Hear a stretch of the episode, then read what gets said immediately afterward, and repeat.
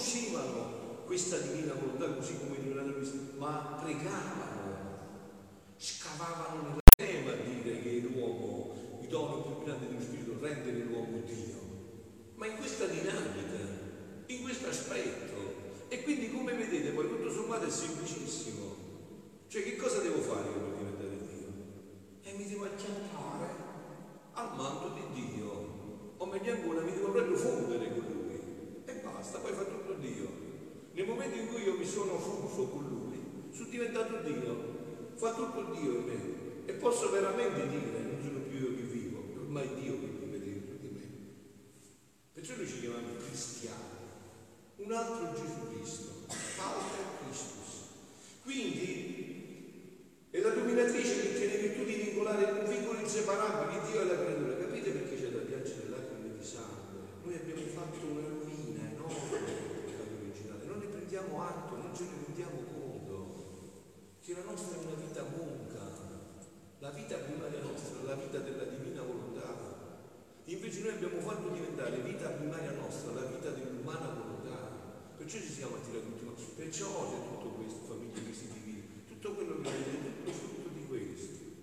Dove domina l'umana volontà, oh cari miei, dove domina l'umana volontà può succedere di tutto. Tutto può succedere. Tutto può succedere. Più domina l'umana volontà, più cose peggiori possono succedere. Perché non siamo stati creati così. E poi vi ho detto già, la volontà umana è la potenza spirituale ma non sussistente, cioè non si tiene nell'essere in sé, era stata creata per essere agganciata, quindi sente il bisogno, dipende. Satana cosa ti ha detto? L'ho detto pure ieri sera ad Adamo, che gli ha detto a cosa ti ha detto? Se tu mangi diventerai Dio, cioè sarai sussistente in te. L'ha ingannata subito, immediatamente, perché dice se tu mangi non potrai gustare con Dio ma non potrai neanche stare da solo. E allora? E allora devi stare con me. È facile, non potete capire. Gli ha detto, se tu mangi, diventerai Dio.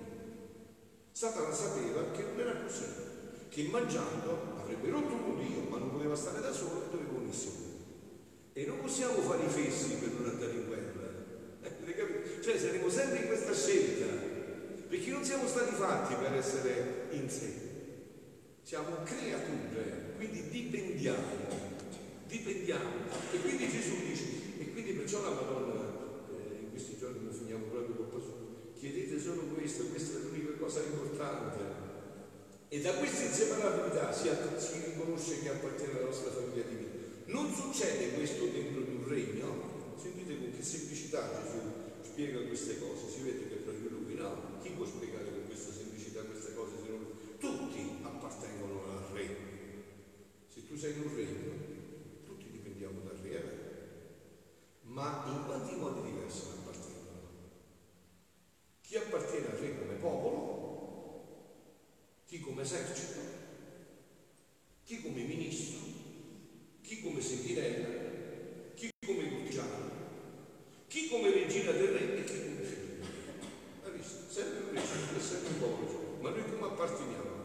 Siamo figli di questo Dio o siamo schiavi di questo Dio? Ci stiamo per forza.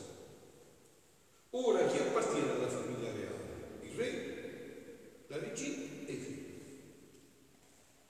Tutto il resto del regno non possono dirsi che sono appartenenti alla famiglia reale.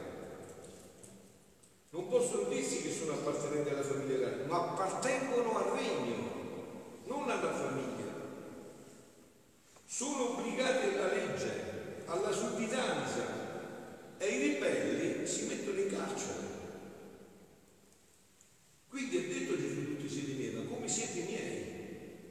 Come voi volete essere miei? In misura volete essere miei? Quindi ad onta che tutti ci appartengono, ma in quanti diversi modi. E solo chi vive nel nostro volere divino vive in mezzo a noi. Ecco qua, questo è non possiamo ritornare in quella vita meravigliosa di unione con Dio se non ritornando in questa una volontà. Guardate, ma questo è facile da capire, no? Ma già in una famiglia, già in un ambiente, se ci sono due volontà diverse, Ma come si fa?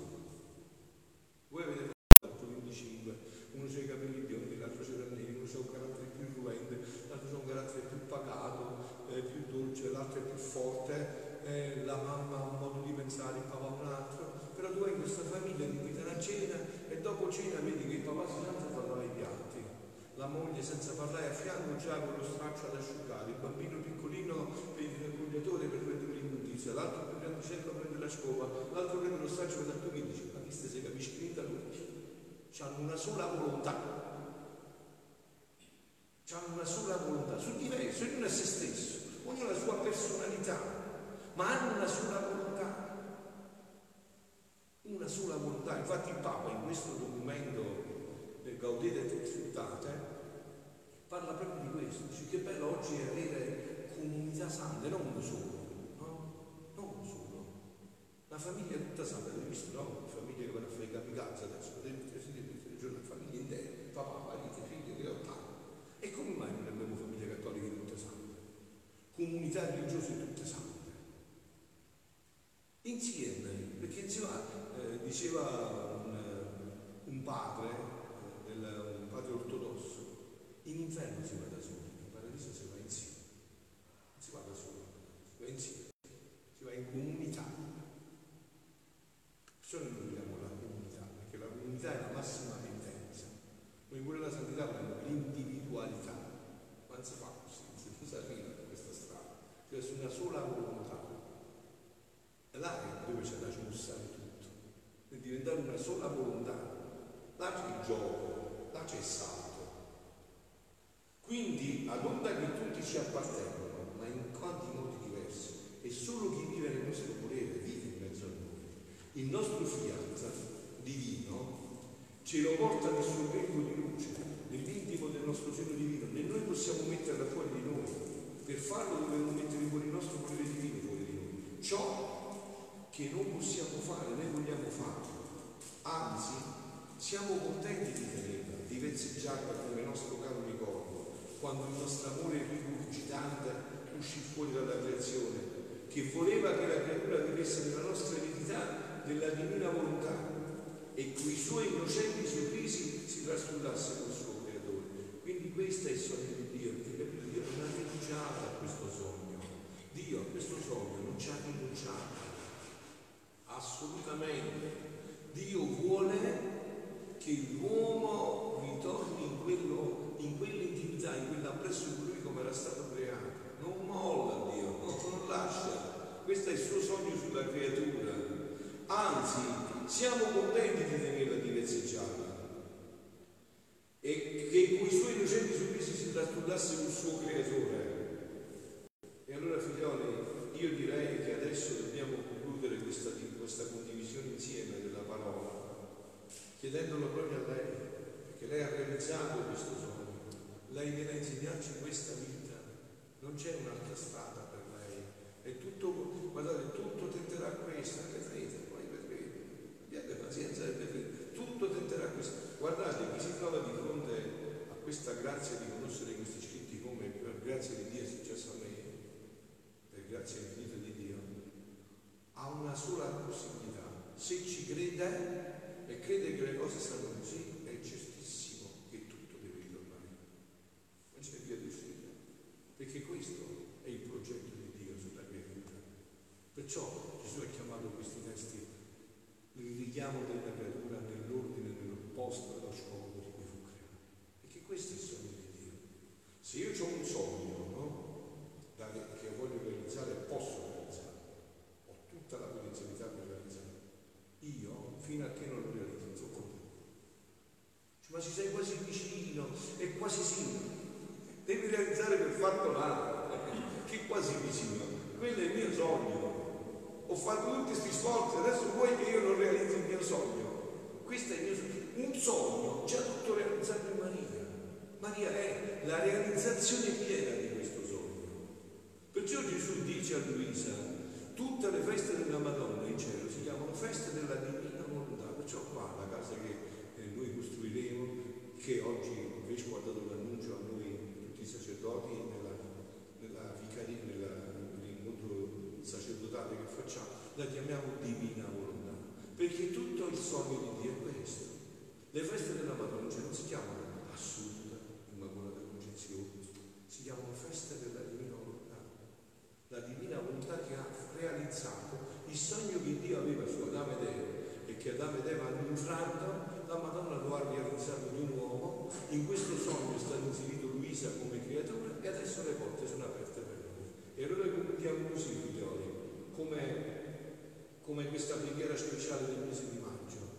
Regina Immacolata, celeste mamma mia, vengo sulle tue ginocchia materne per abbandonarmi come tua cara figlia nelle tue braccia, per chiederti coi sospiri più ardenti, in questo mese a te consacrato, la grazia più grande, che mi ammetta a vivere nel regno della divina.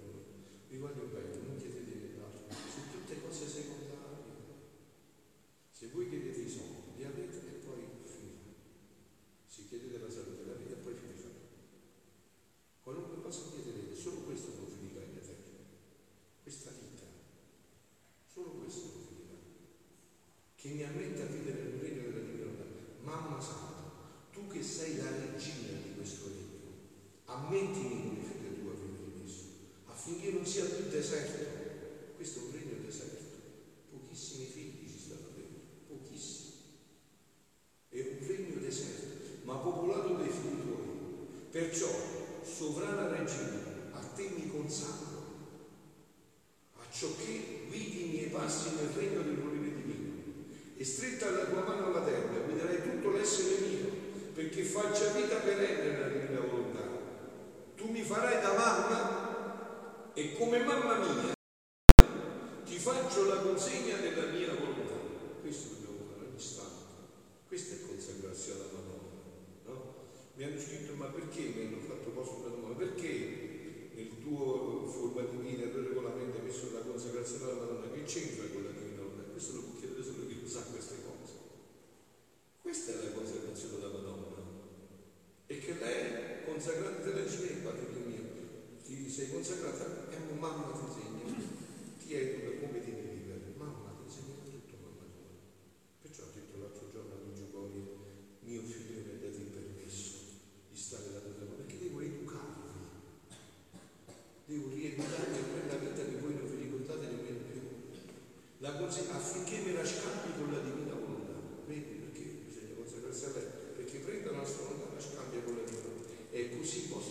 state sicuro di non uscire dal regno suo.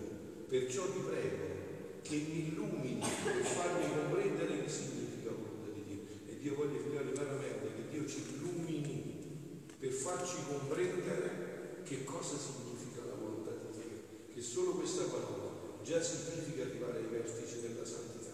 Siano lodati Gesù e